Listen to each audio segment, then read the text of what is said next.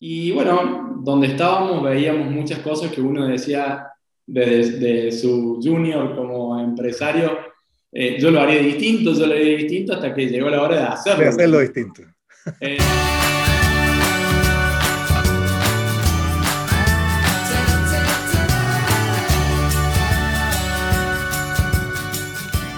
Hola, ¿qué tal? ¿Cómo están? Bienvenidos a una nueva edición de 20 Minutos, este espacio de entrevistas donde nos dedicamos a ver, a conversar, a explorar en torno al mundo del emprendimiento, de la innovación y la creación de valor. Y hoy día tenemos a alguien especial, alguien que nos acompaña desde Argentina, desde Córdoba, un lugar especial en Argentina, donde el mundo del desarrollo de computacional digital tiene, tiene su máxima expresión. Y me refiero a alguien que, ha estudiado ingeniería, pero que, tiene la, gracia en que no solamente eso, sino que también ha estudiado y ha, profundizado en un ámbito de la neurociencia, la neuroventa, el neuromarketing, haciendo un mix muy entretenido que creo que algo ustedes van a ir descubriendo a la medida que vayamos conversando con él. Me refiero a don Daniel Ibáñez. Don Daniel, ¿cómo estás? Bienvenido. ¿Qué tal, Andrés? ¿Cómo estás? Mucho gusto, encantado de saludarte y saludar a toda tu, audiencia y tu, tu eh, fans. bueno, eso, eso, eso, eso me encantaría que fuera así, tuviéramos hartos fans y vamos a ir teniéndolo. Con gente como tú, sin duda que lo vamos a lograr luego. Oye, Daniel, gracias por estar hoy día con nosotros, regalarnos tu tiempo, tus historias, tus aventuras. Eh, para mí en lo particular me interesa mucho saber qué está detrás de, toda, de todo lo que está haciendo Daniel y su equipo. Eh, y, me siento muy contento de poder estar acá porque creo que mucha gente se va a beneficiar de, tus historias. Así que sin entrar, mira, sin darle más vueltas, ¿qué te parece si comenzamos? Y quiero comenzar esta, esta conversación, más que todo, más que entrevista, preguntándote quién es Daniel. ¿Qué me puedes decir tú de, Daniel Ibáñez? ¿Quién es? Bueno, Daniel Ibáñez es una persona inquieta, eh, soñador, emprendedor, que en sus inicio eh, se formó como, eh, empecé a estudiar ingeniería en sistemas, eh, me formé, estuve, empecé a trabajar en una empresa tecnológica, una de las más grandes acá de Córdoba, y estuve siete años trabajando en esa empresa, básicamente desarrollando software. Y bueno, después de esos siete años conocí a un grupo de personas que hoy por hoy son mis socios, que en los almuerzos empezábamos a charlar que no, temas que no son de, la diaria del trabajo, sino expectativas, qué queremos la vida, qué valores, y ahí empezamos a, a, eh, conformar esto lo que, lo, que, lo que después surgió, ¿no? Eh, entonces, ahí, bueno, me, me reúno con, con mis socios y decidimos emprender, eh, largarnos, de a poquito fue, porque al principio éramos cuatro y uno solo estaba abocado totalmente a la empresa de tiempo completo, el resto trabajábamos 12 horas y, y las 8 horas en donde, la empresa donde trabajábamos y las otras 4 en esta nueva CUNAN, que es lo que formamos, nos, nos em, empezamos, arrancábamos a las 7 de la mañana hasta las 9 de la mañana en De 9 de la mañana a 18 en la empresa que cada uno trabajábamos, y de 18 a 20 y a 22 o más en Entonces, era, ¿Cómo nace Cuna? ¿Cuál, es, el motivo que lo hace hacer este, este sueño ya en horario extra? Qué simpático, mira, qué, qué, qué, pasión hay allí. el, el, sueño era... Eh, nosotros ya teníamos un, ese gen emprendedor y esa, esa algo que, que, nos despertaba el, hecho de emprender. Y bueno, donde estábamos veíamos muchas cosas que uno decía desde su junior como empresario, eh, yo lo haría distinto, yo lo haría distinto hasta que llegó la hora de hacerlo. De hacerlo distinto. Eh, entonces, ese fue el, el, puntapié inicial y bueno, eh, estuvimos un tiempo así, tres, trabajando en ese ritmo y, uno abocado full time a Cunan y veíamos que no avanzaban porque era, la persona esa era técnica, entonces no, no avanzábamos. Ahí alquilamos un monoambiente chiquitito y ahí estábamos. Hasta que, bueno, decidimos desprendernos y yo me desprendo para generar negocios. O sea, yo me, me vuelco de lo técnico al desarrollo de negocios y ahí ponemos el primer objetivo de Kunen, que fue, el primer objetivo era, en un año teníamos que estar los cuatro ya trabajando adentro de Kunen. Dentro de Kunen, Dentro de Kunen. Y bueno, ese fue el primer desafío que cumplimos y al año teníamos, éramos nosotros cuatro más dos empleados. Eh, y entonces, bueno, ahí así iniciamos y la verdad que, que fue un camino eh, espectacular, hermoso. Por ahí me dicen, che, ¿lo volverías a hacer? Mil veces lo volvería a hacer, eh, porque la verdad que, que los desafíos que, que uno afronta y, y, también los logros se lo vive distinto y es algo muy lindo. Nosotros ha sido hermoso todo lo que nos ha pasado hasta ahora. Y eso que no nos ha pasado todas cosas simplemente hermosas, pero, pero sí es muy lindo. Eh, y bueno, después, eh, entrando en el mundo de los negocios, eh, empecé a... Yo era también muy crítico porque estaba muy de afuera de lo que era lo que es el Cluster Córdoba Technology, que, es lo, como se dice la Cámara Tecnológica de Córdoba. similar a una cámara, solo que un clúster, que hoy por hoy lo, conforman 300 empresas de tecnología y nuclea a, a 14.500 personas. También uno, yo era crítico, entre comillas, de ese clúster porque decía, yo haría tal cosa, hasta que me, me, invitaron a formar parte, decir, che, vení, acércate.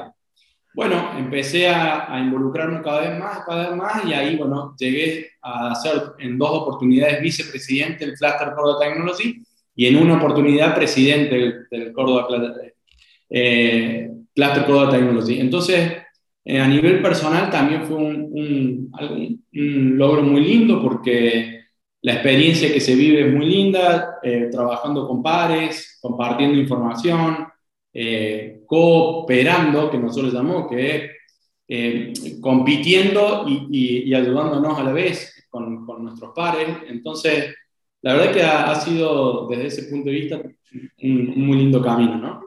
Oye, ¿y, qué hace Cuna en especial? ¿Qué, qué, qué lo diferencia? Así, en pocas palabras, que, porque tú ya venías desde afuera con una crítica respecto de otra, de otra empresa donde todos trabajaban y hicieron Cunan. ¿Qué, ¿Por qué lo hicieron? ¿Cuál fue, cuál fue el, el Yo te voy a decir una, algo que nos hace para mí especial y es que cuando los chicos ingresan a nuestra empresa, los pares le dicen bienvenidos a la familia Kuhn. Entonces, eso, eso engloba mucho lo que es nuestra empresa, los valores que transmitimos. Nosotros, más allá de ser una empresa tecnológica, somos una empresa de, amigos, de familia, de, personas, de humanos, que tenemos eh, días malos, días buenos, que tenemos eh, algunos problemas personales, familiares, que hay que apoyar. O sea, acá el, individuo y la persona eh, es muy importante en nuestra empresa. Perfecto. Tú lo nombraste un poquito antes, dijiste que en este recorrido, en esta aventura de emprender, hubo momentos complejos, hubo desafíos, hubo dolores, hubo, ah, como decimos muchas veces, dolores de guata, que las cosas no están funcionando como uno quisiera. ¿Hay alguna historia sabrosa que nos puedas compartir? Pero más que quedarse en la historia, sino que darnos el contexto, pero por sobre todo rescatar de qué manera lograron como equipo eh, salir adelante en ese, en ese, en ese, en ese conflicto. Eh, mira, nosotros, como, como muchas de las empresas que, se inician, éramos mono cliente, eh, mono o en realidad teníamos dos clientes y medio, tres clientes, dos grandes y uno más y éramos muy dependientes de esos clientes. En el año, esto fue en el año 2008. En el año 2008 hay una gran crisis, como tantas que tenemos en la Argentina, eh, y, y, bueno, una, una, de las empresas, nosotros éramos 12 personas en la empresa en el 2008, y uno de los clientes más grandes que teníamos, nosotros teníamos 7 personas abocadas a ese cliente. Wow. Eh, cambian el gerente de sistema, viene el cliente de sistema nuevo, nosotros estábamos haciendo un producto de software para ellos y me dice, mira, todo bárbaro con este producto, pero la verdad que no me cierra, no me convence, llévate los siete para, para, para, la empresa. Entonces, nosotros de 12 que éramos, de un viernes para un lunes, me devolvieron 7. Entonces, eh, la baja fue muy importante. En ese momento eh, fue un momento crítico para nosotros, tomamos algunas decisiones, siempre hay que tomar decisiones y hay veces que son decisiones más fuertes y otras eh, más, más suaves. Y esa decisión fue, ok, con, yo con mi socio agarramos el equipo y dijimos, ¿estamos convencidos de este producto? Sí, estamos convencidos, nos dijeron el equipo. Bueno, bárbaro. Entonces, de los siete, dejamos tres, ah, vimos cuánto faltaba para terminar ese producto y faltaban cuatro meses o cinco meses. Entonces, dejamos tres que, terminen de desarrollar ese producto y los otros cuatro, bueno, lo, redistribuimos y, y ahí nos pusimos un objetivo que era, para el año siguiente, teníamos que tener por lo menos nueve clientes. Ahí teníamos tres. O sea, el objetivo era diversificar. Bueno, al año siguiente nosotros teníamos 11 clientes. Entonces, eh, fue un año muy duro el 2018. Duro, Andrés, desde el punto de vista de que los socios de la empresa, y esto no lo sabe mucha gente, estuvimos siete meses sin sacar un peso de sueldo. Y acá hay otra de las cosas para los emprendedores, que, que en mi caso fue así, eh, y es el, la familia atrás apuntalándolo a uno, ¿no? Eh, a, los tres, a mis dos socios y a mí, tuvimos la familia, la, mujer, eh, los chicos, todos apuntalándolo, y eso es muy importante en, en, este, en los emprendimientos, ¿no? Tener la familia que, que los apoyan y sobre todo en esos momentos complicados. Nosotros como te decía, estuvimos siete meses sin cobrar un centavo los dueños, pero no dejamos de pagar ni un centavo a nuestros eh, empleados, porque nos alcanzaba justito, lo que entraba alcanzaba justo. Entonces, bueno, fue, fue un aprendizaje, el aprendizaje cuál fue, y diversificar, hay que diversificar, tener, como se dice, los huevos en distintas canastas, eh, y, bueno, ese fue un momento complicado, pero nos ayudó y nos ayudó a crecer, porque realmente a partir de ese momento nosotros no dependimos, eh, no dependimos más de un cliente o, o, de alguna situación, sino que puede pasar lo que sea, la empresa se hizo mucho más fuerte y más robusta, ¿no? Y yendo al otro lado, al otro, a la otra cara de la moneda, ¿qué momento quieres destacar como algo que te llena de orgullo, de logro a través de tu, de empresa? Nosotros, eh, la, hacemos una, encuesta de calidad, que, no la hacemos interna, sino que la tercerizamos con una, consultora. Y esa encuesta hace ya un tiempo y este año nos dio 91,6% de, de, satisfacción de nuestros clientes. Y la verdad que eso habla eh, muy bien y es un orgullo para nosotros. Y una de las preguntas eh, de esa encuesta decía a los... A los no, eh, no fue en una encuesta, fue en unos videitos que hicimos que le pedimos a nuestros clientes que digan unas palabras con respecto a, nuestro servicio y cómo había influido nuestro servicio en su empresa. Y, y, Action, una empresa que hace grúas hidráulicas acá muy grande en Argentina, ellos tienen 450 empleados en la empresa y hace 40 eh, años que están en el mercado. Eh, ellos, las palabras que dijo el CEO de esa empresa fue la entrada de Cunan eh, en, en Action fue un antes y un después en nuestra empresa.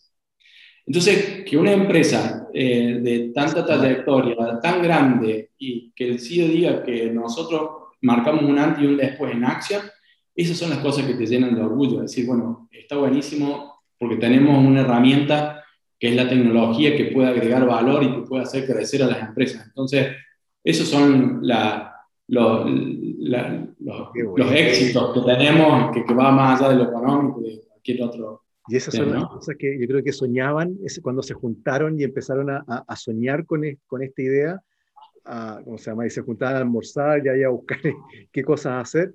Creo que estos son los logros que ustedes estaban, estaban soñando. Oye, a propósito de logro y a propósito de, de servicios, de, de productos, de, de, de valor en definitiva. Eh, cuéntanos algo sobre, sobre un producto que, que, que se ha escuchado mucho de, de, parte de ustedes y que, que, que, está en cierto modo eh, haciendo una evolución dentro del mundo de la inteligencia artificial también. Me refiero particularmente a Merlin. Cuéntanos un poquito cómo, cómo nace, cuál, cuál, cuál, es el problema que ustedes vieron y que los llevó a conceptualizar esta solución. Bien, bueno, nosotros eh, hace ya 20 años que, somos expertos en, en, base de datos, en manejo de, información. Eh, de hecho, bueno, tenemos acá clientes, la base de datos de todo el gobierno de Córdoba la manejamos nosotros, o sea, tenemos muchísima experiencia en todo lo que es el manejo de información. Entonces, hace ya unos años, eh, ese equipo se fue volcando a todo lo que es la inteligencia artificial, ¿ah? eh, que es básicamente manejo de información, manejo de datos, eh, cómo hacer que, que esa información me agregue valor, porque hoy por hoy el dato es el petróleo del hoy y del mañana. Entonces, cuando hablamos de, un dato, eh, nosotros por ahí eh, hablamos con, colegas o con amigos en Estados Unidos, en Europa, y, ellos nos dicen, no puede ser que, en Argentina se tiren tantos datos, acá se tira muchísima información, que, no se analice, que, no, no, se, no, no se le saca valor. Entonces, bueno, nosotros, eh, nuestro equipo, eh, nos, formamos en todo lo que es esto de inteligencia artificial, machine learning, esto de que la, una máquina que aprende. Eh, y uno, de los primeros trabajos que nos encarga un, un, cliente es, mira, porque ahí nosotros empezamos a hacer esto que se llama asistente conversacional, ¿ah? virtual, que en definitiva, es un robot, la máquina, que atiende y brinda servicios a través de, en este caso, WhatsApp. Esa es la, plataforma que utilizamos. Eh, entonces, nosotros todavía no sabemos qué iba a hacer nuestro robot, pero empezamos analizando información, empezamos a ver que había muchísima información que se repetía y la empresa tenía una persona formada, capacitada, todo contestando 30 veces la misma cosa a la mañana y 30 veces a la tarde. Entonces, ¿qué dijimos? Bueno, ahí hay algo en lo cual nosotros podemos agregar valor. O sea, tenemos tareas repetitivas que lo podría llegar a hacer un asistente virtual, como este robot que hemos desarrollado, y esa persona en la empresa puede utilizar su tiempo, que es tiempo preciado, y, agregar valor en, otros, en, otro, en otra área o, en la misma área, pero sí utilizar ese tiempo que es valioso de esa persona en cosas que agreguen más valor a la empresa eh, y no en tareas repetitivas. Entonces, fue así que nace nuestro asistente conversacional Merlin, que saca turnos, por ejemplo. ¿Por qué, era, ¿por qué turnos? y porque era lo que más solicitaban y era una tarea repetitiva que había una persona, uno varias personas, en, algunos casos call center que están dando turno, y que lo podía hacer tranquilamente un robot y que el robot no, no va de 9 a 18, sino que trabaja 24 horas, bueno, con todas las ventajas que tiene ese tipo de, de, asistente virtual conversacional. Ahora bien, hay muchos asistentes o robots en el mercado el nuestro, ¿en, qué se diferencia? En que es un robot inteligente. ¿En qué sentido? Que nosotros pusimos ahí, con nuestra área de inteligencia artificial, toda la capacidad de que ese robot pueda interpretar el texto ¿ah? que le están escribiendo, que le están diciendo, y por ejemplo, no hacer preguntas repetitivas. Si vos, Andrés, te presentaste y me dijiste, yo soy Andrés Cordero, mi DNI es tanto, tanto, tanto, buenas tardes. Yo después te voy a decir, el robot te va a decir, Andrés, bueno, papá, ¿qué, qué, quiere? Ahí no te vuelve a sacar un turno, pero después no te va a decir de nuevo, dame tu DNI, allá en Chile no sé cómo es. El, el root, le decimos nosotros. El root, el root, exacto. no te va a decir, dame tu root, porque vos ya se lo dijiste. Entonces interpretó que ese dato ya lo tiene, no te lo, no te lo pregunta. Entonces, ese es un ejemplo ¿no? de todo lo que es la inteligencia que le vamos agregando.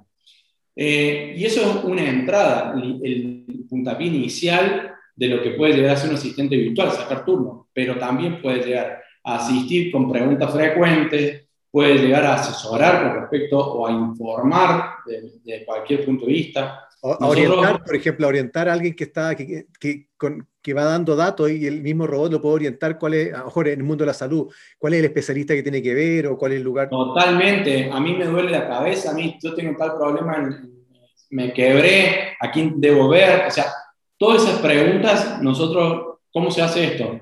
Se entrena el robot y, y ahí hay otro tema más esa persona en la empresa, o en, supongamos un hospital, que estaba dando turnos, ahora su tiempo lo entrena el robot y él le va a ir haciendo las preguntas al robot y entrenándolo para que el robot cada vez aprenda más y conteste mejor las preguntas que son usuales. ¿ah? Entonces, eh, es un mundo muy apasionante, a mí me encanta. Qué extraordinario, porque entonces se, se, estructura inicialmente con algunas preguntas bases que me imagino que el cliente define como relevantes.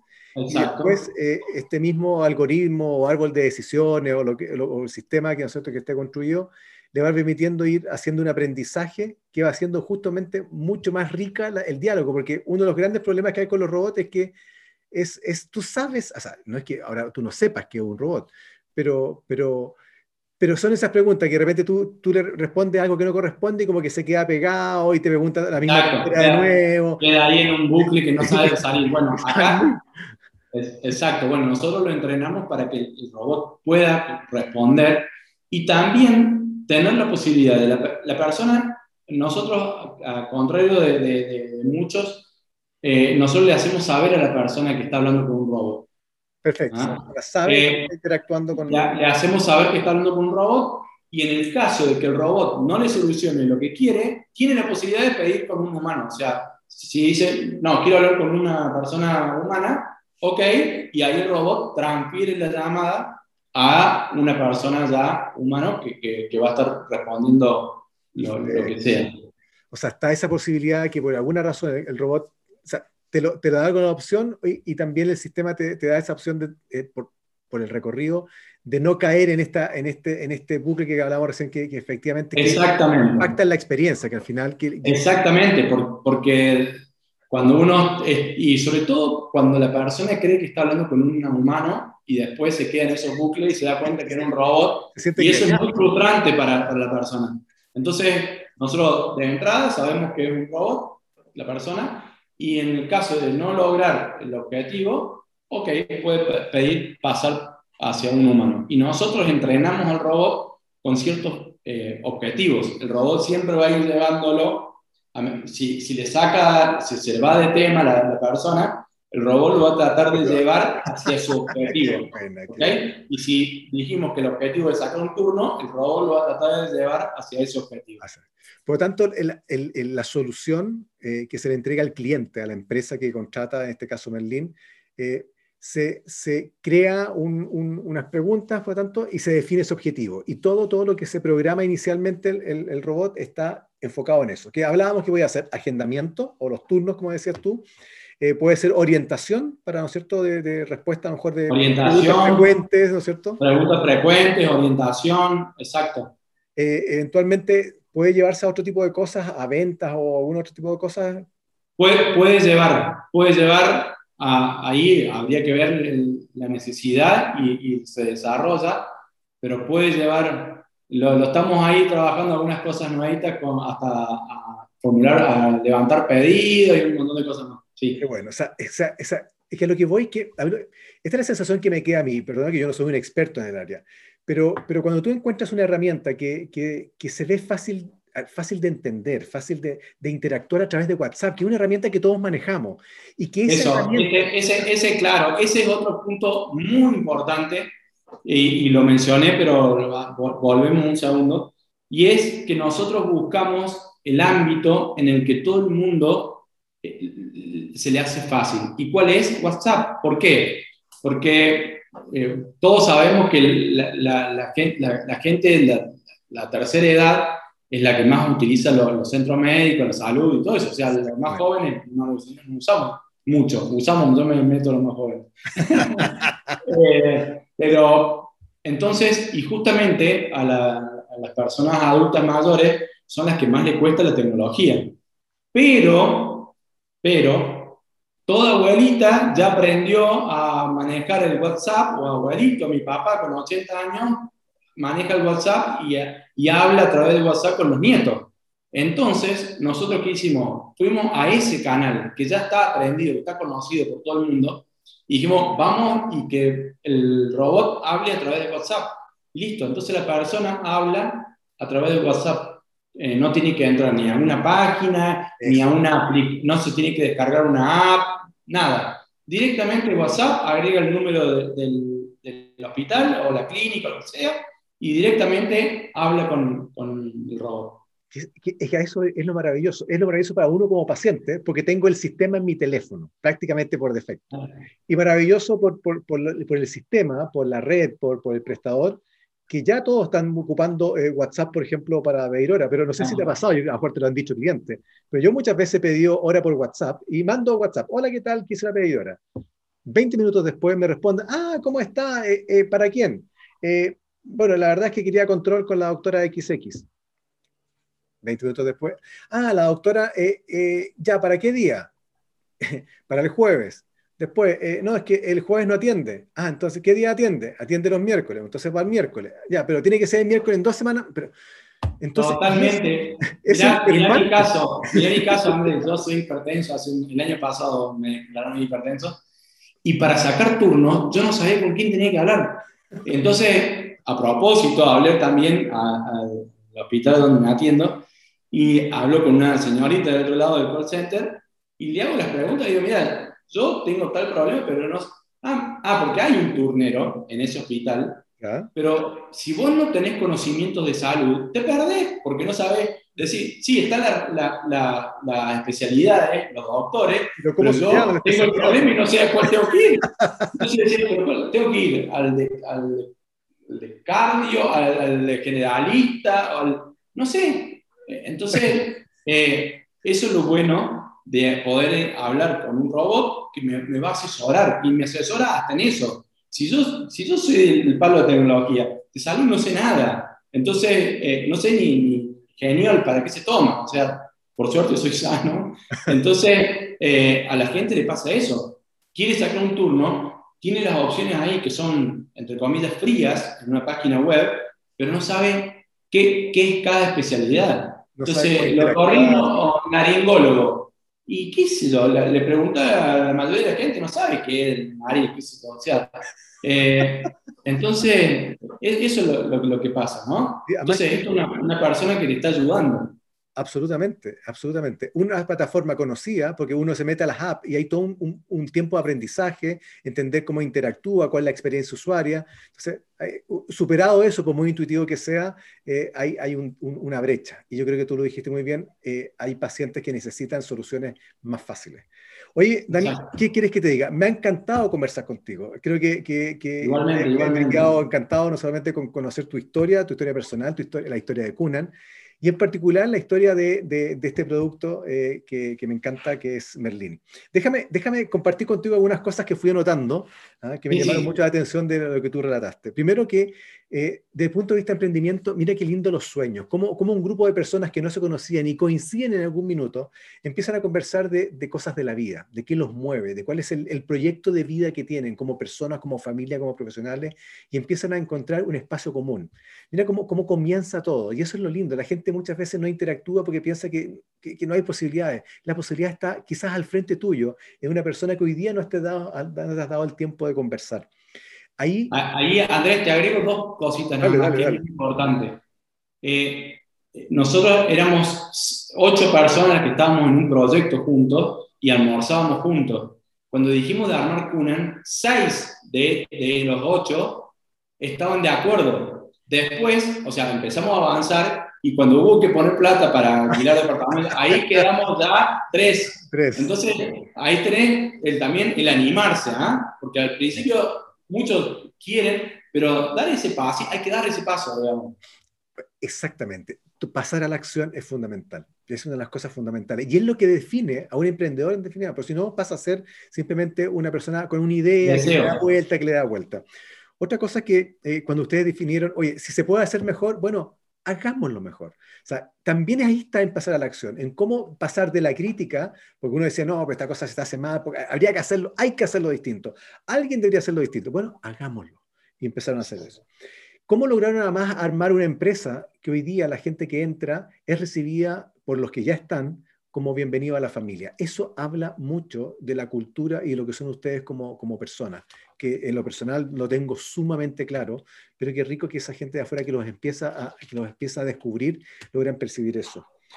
Eh, ¿cómo, ¿Cómo lo relevante cuando hay, cuando trataste los momentos duros, eh, dijiste que eh, el peligro de tener pocos, pocos clientes, que uno de repente dice, no, es que este cliente es bueno, me, me, produce harto, sí, pero justamente cuando falla, todo se derrumba. Y ahí la relevancia de tomar decisiones. Hay que ponerse los pantalones y cortar queque, como decimos muchas veces en Chile, y, y tomar decisiones. Y por otro lado, eh, lo satisfactorio cuando tus clientes te dicen, eh, desde, lo, desde lo humano, no desde el negocio. ¿ah? Desde, mira, ¿cómo me cambiaste? No, no, es que gane más dinero, sino que cambiaste ah. y qué hacer. Y eso genera, genera eh, la gran diferencia. Y eso es lo que la gente eh, va a decir y probablemente tus clientes en Cunan ya están diciendo respecto de lo que significa Merlin. Daniel, ¿qué quieres que te diga? Te agradezco muchísimo este regalo, me encantó conversar contigo. Amigo mío, te mando un gran abrazo, te agradezco tu regalo, tu tiempo y hasta siempre. Pórtate bien. Andrés, hermosa, hermosa charla y te agradezco a, ti por, por, todo lo que haces y, también esto por lo que agrega, ¿no? El, compartir, porque esto va más allá de, de, de, negocio, no, es el hecho de ayudar. De eso se trata, de hacer grande, hacer grande eh, los servicios, eh, particularmente el mundo de la salud. Así que en eso estamos. Así es. Andrés, un abrazo. Chao, chao. Chao, chao. Si tú también crees que el primer paso para transformar tu vida y la de tus clientes es pensar distinto y desafiar tus paradigmas, este es tu podcast. Bienvenidos a Cambia el Switch, tu espacio para compartir en torno al mindset, el emprendimiento y la gestión de servicios. Soy Andrés Cordero y cada semana voy a esperarte con nuevos episodios para acompañarte en la aventura de emprender.